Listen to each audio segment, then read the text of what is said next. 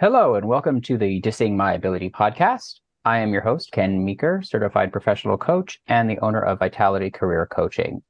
My guest today is a really cool guy. His name is Arthur Gwynne, and he has a really cool job, and I'm going to let him describe what he does. So without further ado, welcome, Arthur.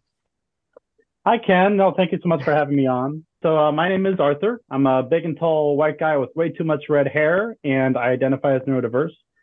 And I manage Lachi, who is a uh, recording artist and disability advocate. Uh, she's on the New York Grammy board. Uh, we just released a song with Evie Oddly and uh, Black Caviar. And uh, she is founder and president of the organization RAMP, which is Recording Artists and Music Professionals with Disabilities. Um, and I get to kind of do all the cool behind the scenes stuff. So whether it's setting up her speaking arrangements or music performances, helping with the album release, uh, or even helping with the RAMP organization itself through the web design stuff. I just get to be involved in all these really cool, awesome activities uh, that she gets up to, and have really come to find that I've learned a lot about, you know, disability culture myself. And I'm just been, it's been a real pleasure and honor to be part of this journey with her. Very cool. Very cool. Yeah. Uh, the, the new song is awesome. I love Black Caviar, by the way. Um, and so that, like, that was a, that was kind of the icing on the cake with that one, 'cause I love Black Caviar. Um, it's funny. We had a, uh, so we had, I don't remember when you said this was going to air, but, um, we had a, a release party, uh, a couple of weeks ago, and, um, one of the Black Caviar members showed up, and it's just, they're really down to earth guys. Like, you, you know, if, if you look up who the humans behind Black Caviar, Uh, they're just like two dads in the D J space, uh, but they're really chill people, and uh, they were such a pleasure to work with. I mean, Lachi's worked with a lot of different artists in the E D M genre, and out of all of them, they've just they really got their uh, uh, their chops down, and um, have have been awesome allies through the process. So they're they're cool people, like behind the. the brand. yeah. Yeah. That doesn't surprise me at all. I mean, they have such a, a put together sound, which is one of the reasons I really mm-hmm. like them. Their sound is really crisp and just polished, which I respect. You know, as you and I've mentioned off air, I used to D J professionally years ago, always have my ear very much in the E D M sort of space, even though I don't work in it necessarily anymore, but I still love good music. I still love good music. That's for sure. Let's dive into, uh, something that I, I think it's a really important conversation to have around mental health and mm-hmm. how that kind of intersects with disability. Because I don't think there's enough conversation in that arena, how one can tie into the other. And oftentimes with uh, neurodiversities, how that can lead to other things happening in somebody's life that can be detrimental. In your own experience, how has being neurodiverse sort of played out over time? Sure, yeah. So first of all, I might ramble a little bit. If I do, beat me with a stick. But uh, that's okay. it's It's been a topic I myself have really still been exploring. I mean, you know, if you had met me six months ago, I, I would not have given, you know, my neurodiversity identity as as part of my introduction. Like, it's something that I've always been taught to keep close to my chest. You know, as as a kid growing up that thought differently than how I was quote unquote supposed to. Mm-hmm. Uh, you know, generally speaking, mental health was really more trying to shove me back into a box that I'm supposed to belong in. And whether that was through medication or therapy or, you know, psychiatrists and such, it, it was mostly, in my opinion, detrimental to my well-being. And uh, I spent most of my life trying to hide that part of myself, very much stuck in a medical model of that there's something wrong with me and it's my burden to bear. Uh, and if I want to succeed in this world, I need to do everything I can to fit everyone else's expectations for how I'm supposed to behave. And something that I'm trying to come more to terms with, and especially to be able to kind of communicate it in public. I mean, honestly, this is the first time I'm really talking about it in a public space. I think the thing that has been most disabling to me about my neurodiversity isn't that I'm, I might think or process things different than other people. It's more than just that childhood trauma of having such negative interactions with mental health care, mm-hmm. and the kind of fear and and honestly shame that has been baked into my experience, like growing up, that that has been more disabling than my actual neurodiversity itself. And yeah. if there's been any real monumental change in my life recently, it's been embracing the neurodiversity side and allowing myself to be myself in the workplace, in public, in private, rather than trying to continue to fit a mold that was never cast for me. Now, I've had a, a lot of conversations as I've been kind of doing this work with Lachi. I get to meet with all sorts of leaders in the disability space from all stripes of, and forms of disability. And the conversation that I've been having specifically around neurodiversity and mental health is, uh, I mean, first and foremost, there there is kind of a division between mental health and disability, right? They're not yeah. necessarily meeting in the in the Venn diagram of experiences. Correct. Um, yeah. But, you know, it's, everyone has their own journey to go through. But I just, if there's anything that I think we can be doing as a culture to make this a more inclusive space for those invisible disabilities, for whether it's a mental disability or a learning disability or neurodiversity, whether that's, you know, being on the spectrum or A D H D or some of these things that, you know, culturally we don't even necessarily consider to be um, a disability. You know, people offhandedly say, "Oh, I have so I have O C D because I, you know, do this or that little thing," or "I like a clean house. I must have O C D." Like, yeah. um, but uh, we all kind of understand and identify with some of those things, and I'm hearing more and more conversations, especially out of the younger generation. I, and maybe it's just because, you know, the medical field has progressed, or maybe parents are more aware of, of how to to deal with it. Um, that they're being a lot more open and talking about it. And I think that we should be doing that more as a culture as well. Yeah, absolutely. Absolutely. I, I wholeheartedly agree. You know, you said a few things there that I uh, uh, that I really think are important. You know, disability and neurodivergency are not, you know, they're not the same thing, but one can definitely be tied into the other, you know, because, you know, it's a being neurodivergent is a big umbrella. Um And within that, there can be, you know, learning disabilities and, you know, uh, autism and all kinds of all kinds of other things like, you know, uh, de- I, I don't know if I would necessarily put depression in there, but, you know, anxiety and all kinds of uh, all kinds of things can be tied in with, you know, mental health as well. And disability can certainly fall under that umbrella, too. And so by discussing it in a in a broader sense of, you know, neurodivergency, and, you know, you said have the trauma from your, you know, when you were young about having to hide and not being able to uh, be yourself and being put into a box. I would consider that disabling because you couldn't show up mm-hmm. authentically and be your true authentic self. And while that may not be, you know, quote unquote disability, that's disabling.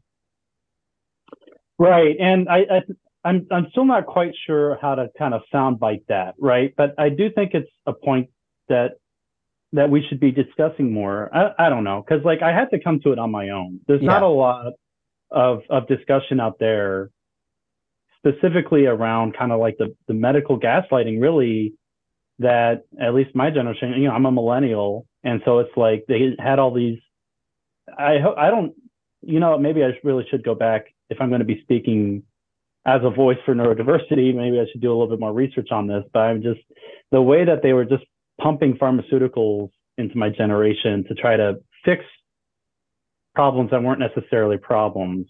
Yeah. I mean, your uh, experience is always valid. You know, that's the thing is I'd go back to, you know, you can only speak to your, your own personal experience, right. And that's all any of us can ever do. And it's always valid to whatever your experience is. So I would say don't sell that short. sorry, I kind of interrupted you there. So I just I just wanted to make that point that, you know, your experience is always valid, especially especially here. Um, oh, yeah. No, I you know, totally appreciate it. I, I mean, it's like you said, I mean, it's the, the thing I've really come to is embracing your authentic self. Right. And yeah. like that doesn't mean don't treat ignoring mental health, right? Someone had said a quote recently, and it was um it was actually in response to you know the whole Kanye debacle, which is that mental health isn't a burden, but it is a responsibility. Yes. If you identify within yourself or, or with the help of a medical professional that you've got an issue, you should address that issue to the extent that you feel it needs to be addressed, right? Like whether it's medication or therapy. I, I myself You know, I don't know if this is the vibe of your podcast, but like I'm a strong proponent for marijuana legalization. That's how I personally self-medicate. But uh, I also go to therapy. And, yep. you know, those two combined have given me a place where I can succeed and operate through life. And being kind of open about even just talking about therapy. I mean, there's so much cultural opposition to seeking therapy mm-hmm. that it's ridiculous.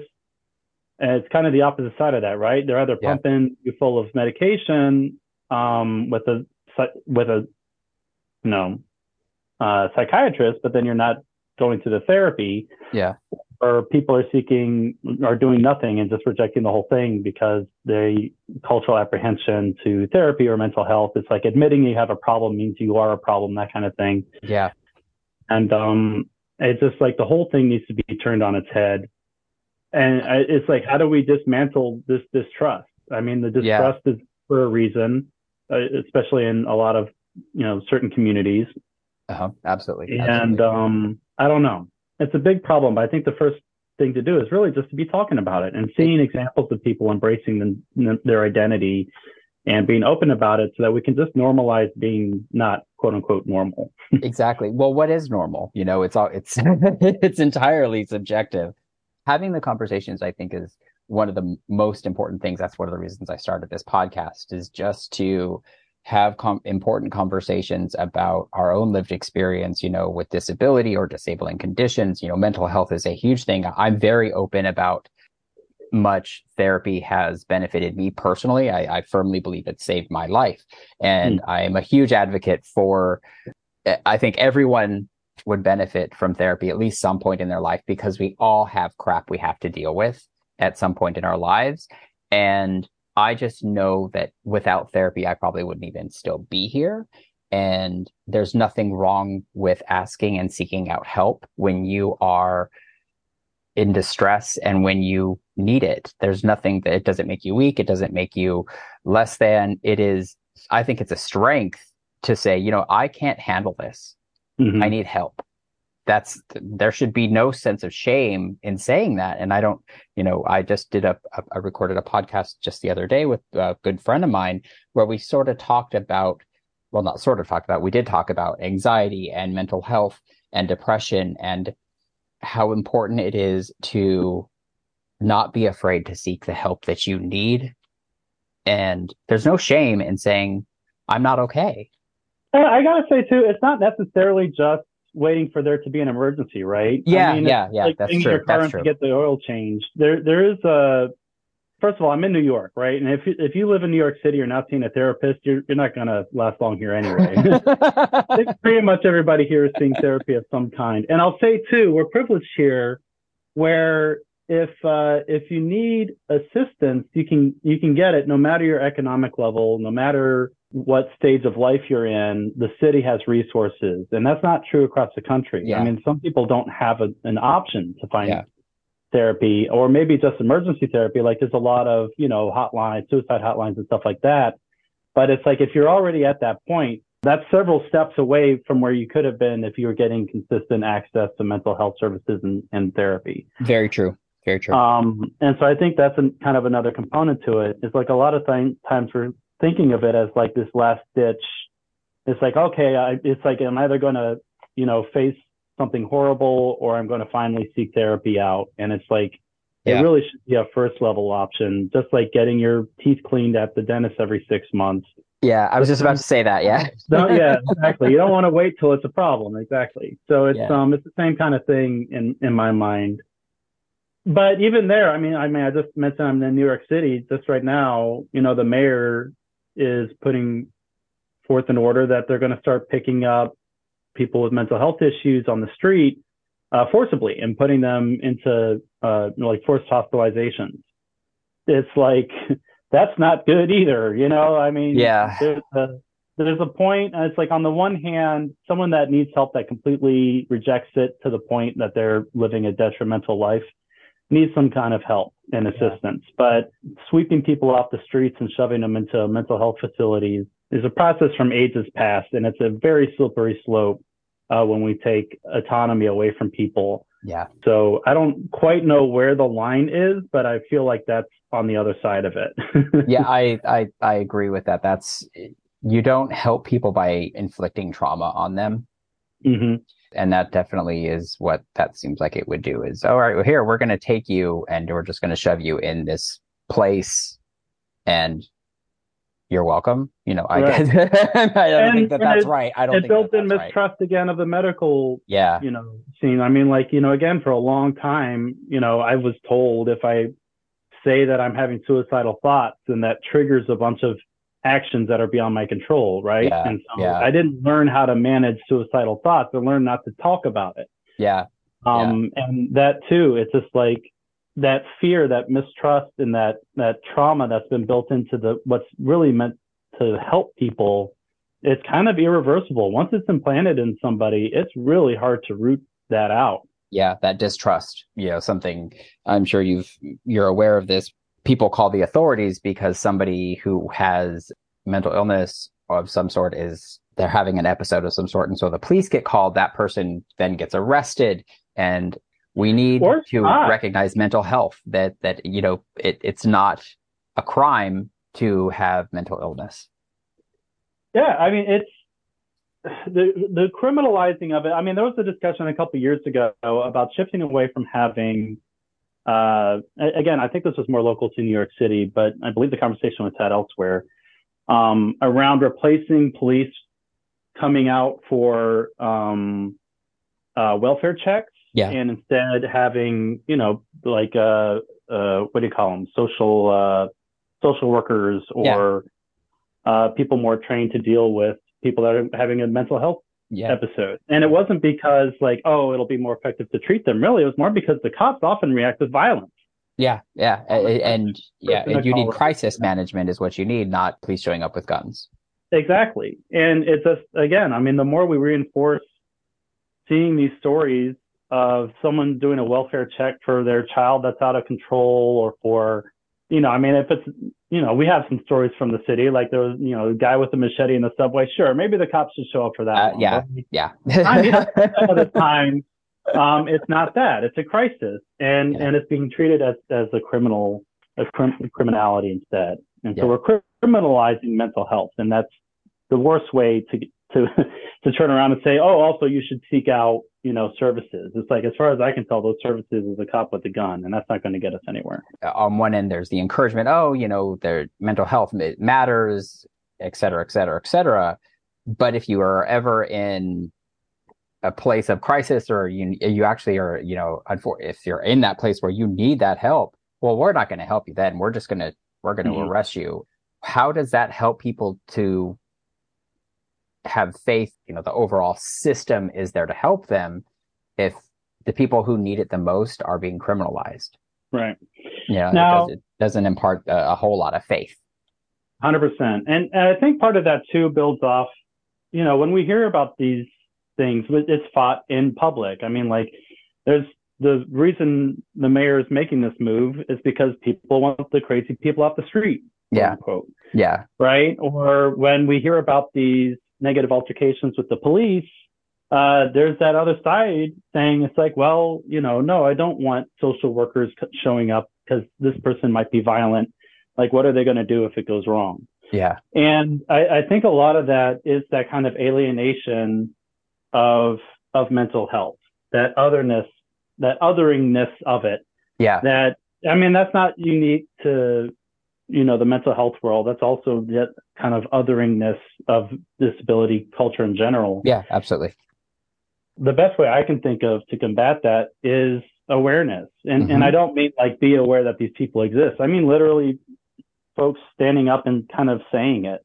Like yeah. I, I'm, I'm privileged where I am right now. Like I'm working full time with Lachi. I'm in this disability space. And so I get to be my authentic self in a way I've, I've never felt so unencumbered to do so before.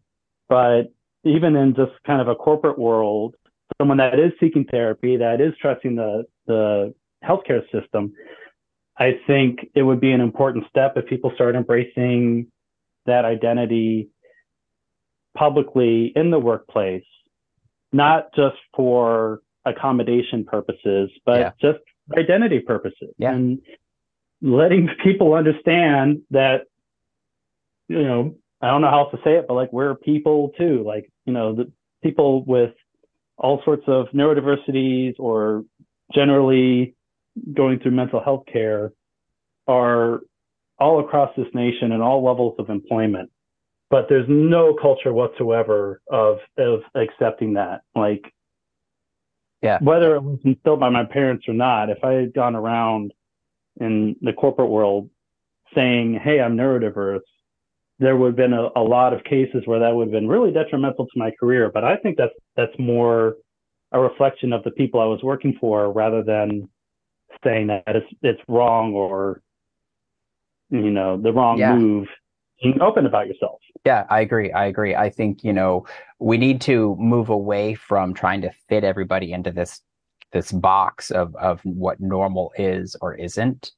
And the only way to do that from my perspective is to be open and authentic and have these conversations, which can sometimes, you know, for some people, you know, they can be uncomfortable sometimes because it's uh, for a lot of people, they might be new, they may not be aware. And so the more that people can show up, show their value, you know, especially within the workspace, like being neurodivergent or having a disability, those can become your superpower when you are able to show up authentically and embrace them for what they are.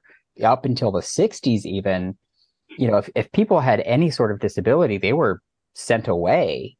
And there's a movie called Crip Camp that I think everybody should see that's about sort of the disability movement and how the disability movement, you know, resulted in the A D A passing and all that kind of stuff. But there's footage of the institutions where they used to send people that had disabilities, whether it be they were blind, whether they were needed a wheelchair. It's a atro- it's atrocious. Fortunately, the pendulum has swung a little bit, you know, in, with it, within the disability sector.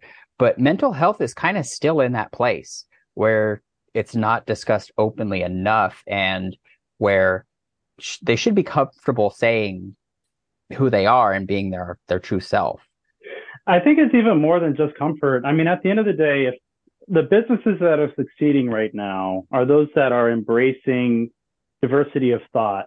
Yeah. In the workplace, right? Like having Absolutely. a team of diverse leaders or participants, just it it adds to the breadth of knowledge that you're going to be able to bring out. I mean, so when we talk mm-hmm. about for disability in general, having someone with a disability on your team opens up, you know, making sure that everything you're doing is accessible. It opens mm-hmm. up making sure that the disability community, which is a quarter of this nation, uh, has some voice in the decisions that are being made, and there's there's some thought being given to the needs of that community.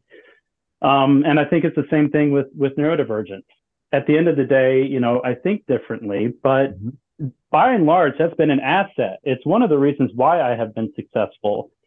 Um, and that's why I say I think there's a line between, it's like what has been disabling for me has been more the trauma rather than the neurodivergence. Yeah, yeah. And, it's the attitude towards it. Right. And so if I can embrace my full self in the workplace, that means I get to use my full suite of resources and skills unfettered from being worried about spending ninety percent of my time pretending to be something else. Now I can spend all that time and, and brain effort on the task at hand and, and yeah. just do my job even better. And same thing with accommodation. I mean, at the end of the day, I've one of the things I learned during COVID is I am much, much better working from home. Like it takes all the distractions out. I'm not a very social person. And I just, my productivity shot up like a rocket when I started working from home. And I think it's just a mistake that businesses are forcing people to go back to the office. I think a lot of people have discovered this about themselves, yeah, that they don't need to be in the office every day, and trying to drag everyone back into an old paradigm that really is nothing anymore about either control or maintaining. I mean, there's a whole like real estate argument for why they're trying to force people back into these buildings, at least in the city. I mean, yeah. I know there's like a, there's a tax doohickey thing about having a filled office that they're trying to meet. And it's like, if that's the only reason they're doing this. Yeah, no, I, I hear it. Accommodation is enabling. It, it gets people to, to be their better selves. And whatever accommodation somebody needs, it's a trivial, trivial expense uh, in return for increased productivity from your work, your workplace. I agree. I agree. You know, the companies that are the most successful, the most innovative are those that are the most diverse. The data absolutely mm-hmm. supports that. From a business perspective, it makes sense to encourage diversity, to welcome it, empower your staff to be their full authentic selves, because that will make your business more successful and and more profitable, more innovative. And if you're in business, even if you're a nonprofit, your goal is to stay operational. If it helps your business to be more successful, why wouldn't you want to go that route mm-hmm. of, of inclusivity and allowing people to be their authentic selves? And I do think that it's slowly but surely, I, I feel like there is some some real kind of meat in that direction these days. Yeah. And it was a little surprising because, uh, you know, before I was working with Lachi, I was in executive employment. I worked for the, the A S C, which is like a trade association for um, executive search. Mm-hmm. And so I was really exposed to kind of like the, the top of the top of how these employment decisions are made. And God, it's archaic. Like they're still, they're trying to get women on board is their big diversity push. Yeah. Like it's not even talking about race, much less, uh, you know, disability, you know, outside of um, the Fortune, the Fortune five hundred, I think they're called. Yeah. Uh, there's really no one in the space for disability right now. And it's no. not even part of the conversation. Yeah. But um, we were at Disability Inn in July um, and they do the uh, Disability Equality Index. Uh-huh. Um, and we got to meet with a lot of kind of the D E I heads from Fortune one hundred, Fortune five hundred firms that were in attendance. And, you know, I've always seen kind of D E I as more of just like a aperture of H R, of yeah. just like a, kind of a new face over looking at diversity as an expense line, which yeah. is generally how H R uh, approaches it. Yeah. Um, but no, these people were here for change. They were yeah. here to, to bring in. They weren't necessarily all focused on disability as like a center focus, but they were there to jump on this idea of bringing disability into the fold because they're already in that headspace of let's bring in diversity.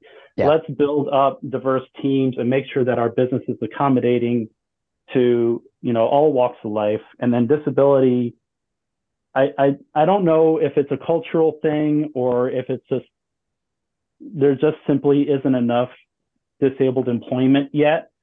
Like it's not, it doesn't feel like it's going to be yet another fight. I think yeah. it's really kind of embedded into the D E I conversation, and it's really almost up to the disability community uh, to make these inroads and connections uh, to make sure that it continues to be part of this growth, but it, it feels like a real, actual, fundamental change is happening in the D E I space, and um, that was really invigorating to learn. And in smaller companies, it usually is because they just right. don't have the resources to separate it out. But once you get into those larger organizations, it really needs to become its own animal because it's different than H R. It's mm-hmm. it's related, of course, because of compliance and you know all that type of stuff, but diversity and inclusion in those initiatives really has to be, you know, it has to start at the executive level and then work its way down in order for it to be effective. And, you know, companies like Chase, you know, I'm not trying to plug anybody, but I was on a panel with, with one of the top people from Chase and their diversity and inclusion team. And they've been around for fifteen years. They've been, they've been plugging away at this, chipping away at it, trying to do the right thing for diversity and inclusion. And they're a massive company.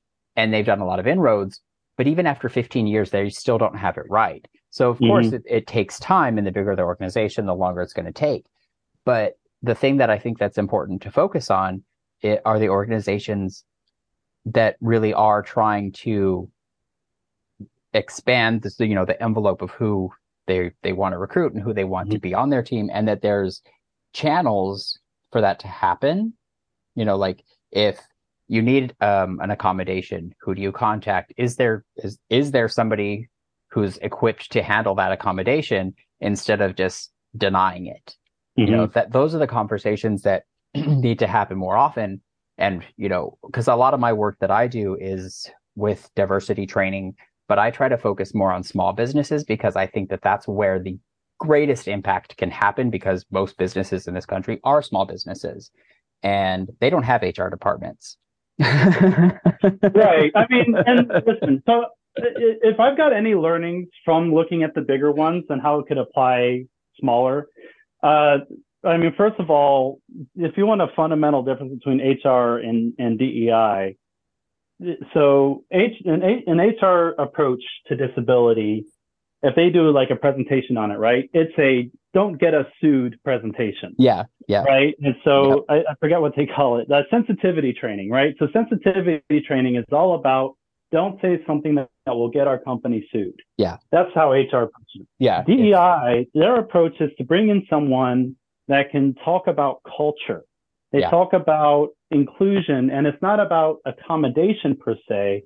It's about treating, you know, your fellow employee as a fellow employee, despite whatever makes them different. Yeah, it's and, about culture, about culture. And, exactly. And and that can be done at a much smaller scale. Like, yeah. you know, it, whether you have an individual in charge of H R, D E I or not, just keeping mindful of like building up the diversity of culture within your organization um, is far more impactful and powerful than just getting someone a, a big screen because they have low vision, right? Yeah, yeah. And yeah. Um, I'll say too, the other really cool thing that I've been learning is is uh, this whole E R G thing, uh, employee resource group. Uh-huh. Yep. Um, fascinating, fascinating work being there. It's like, I mean, I at the end of the day, I'm managing a pop idol, right?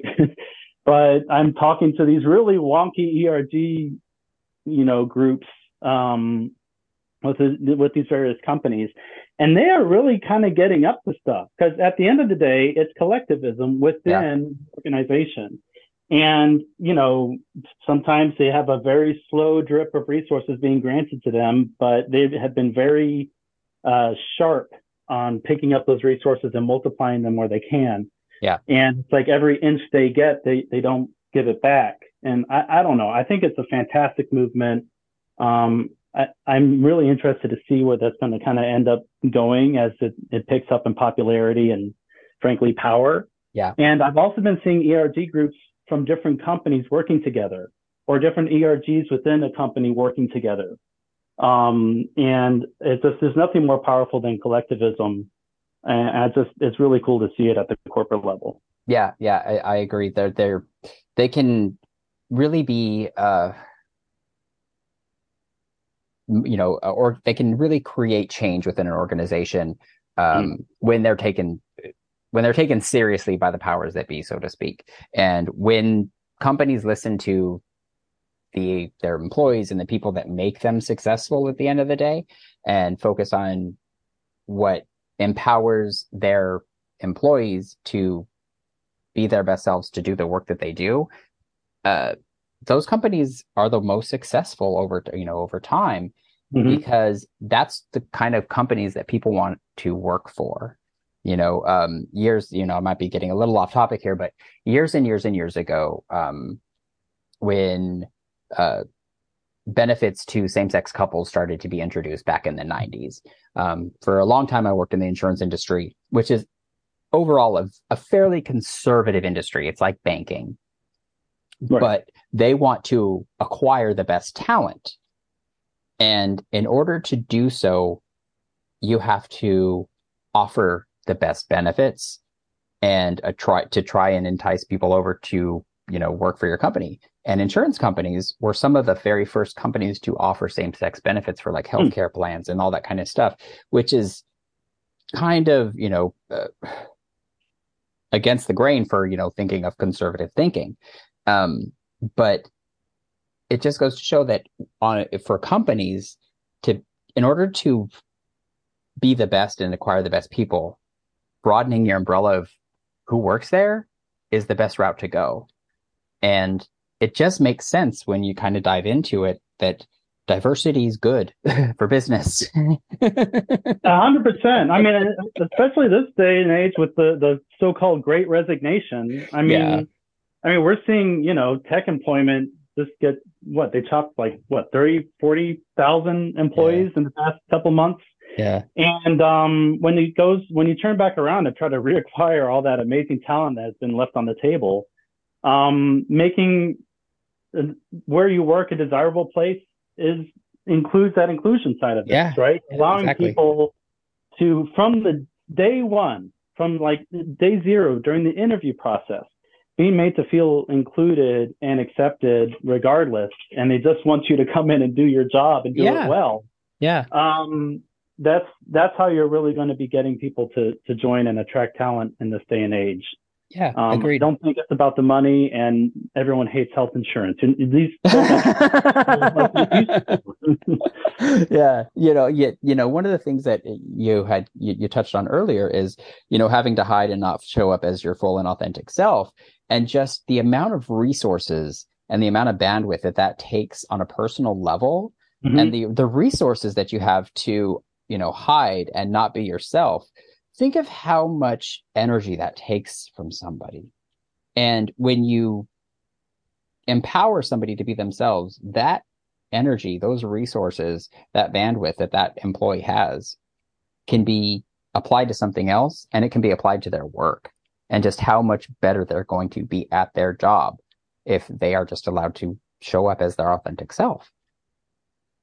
Absolutely, one hundred percent. I mean, you know, circling back to, to Lachi, I mean, that's kind of the lesson that, that she actively proselytizes about is, um, you know, coming from kind of E D M space where, you know, you're at a club with, you know, ten thousand people at two a.m. and someone waves at you and you don't wave back. That's the end of a deal. Yeah. And, you know, she was already rare in the industry as a Black woman. She didn't want to add the further complication of, of being openly blind. And so she, she hid it. And like her manager knew and dealt with stuff like uh, Gary Salzman, who unfortunately passed away during COVID. Um, but, you know, he was really great with her uh, and, and respected her desire not to, to talk about it. But she was at a severe disadvantage in the workplace from trying to pretend to be something she wasn't. Yeah. And now that she's really kind of embraced that full self again, I mean, we, we got to do this track. That was us. I mean, you know, she's usually a, um, a vocalist for other people's work. This is our song. And we got to just do all this amazing stuff. She's on the Grammy board, all these other things. And all of that came out because she stopped spending so much energy hiding her true self. Yeah. Um, and now she gets to spend all that energy on, on creating and, and doing all this stuff. And so, uh, there's no, There's no greater power in this world, I think, than being yourself, because what are you going to, you only get one life to live. If you're going to live someone else's life your whole life, like, why are you here? You know? Yeah. Yeah. Good. That's, that's a great point. And that's, I think that's a, a great, a great point to sort of uh, end the conversation on. So where can the audience um, get a hold of you if they are interested in learning more about the work you do or about Lachi, or uh, where can people find you? Yeah, absolutely. I mean, honestly, I, I'm not uh, too public. Maybe with a podcast like this, maybe I will. um, generally speaking, uh, I'm always lurking in the background with, with Lachi. So you can follow Lachi's stuff at, at Lachi Music across all social. Um, you know, we'll see if we'll still be on Twitter, but we're everywhere else. And, uh, you know, I'm on LinkedIn myself. Uh, I'm also happen to be on Reddit. Uh, I, It's funny. I, I did a lot of work on Reddit. I, I do Lachi's makeup. I learned how to do that during COVID because her, her makeup artist left. And now I'm actually pretty dang good at it. And I, I have Reddit to thank for that. So of all That's social cool. platforms to plug, there's one. Um, but, uh, you know, our website's Lachi Music dot com. Um, I also make her canes. She has super glamorous canes that we make out of rhinestones and glitter. Yep. I've seen um, them. And I actually make those and I sell them at, at glam canes dot com. So that's also right. a fun resource if, if anyone wants to. There's a good plug. I know lots. I know lots of people with, uh, with with that are blind and with visual impairments. So uh, yeah, definitely plug that one. What was the website again? glam canes dot com. All right. Or you can also get to it from, from her website. Yeah. Okay, cool. Awesome. Awesome. Uh, thank you so much for um, coming on and um, being my guest and having this great conversation about a topic that I uh, firmly believe needs to be discussed more openly and whatnot, because it can save somebody's life quite literally, I think. So thank you very much for, for coming on and being my guest. No, and thank you very much, Ken, for, for inviting me. This has been great. Of course, of course.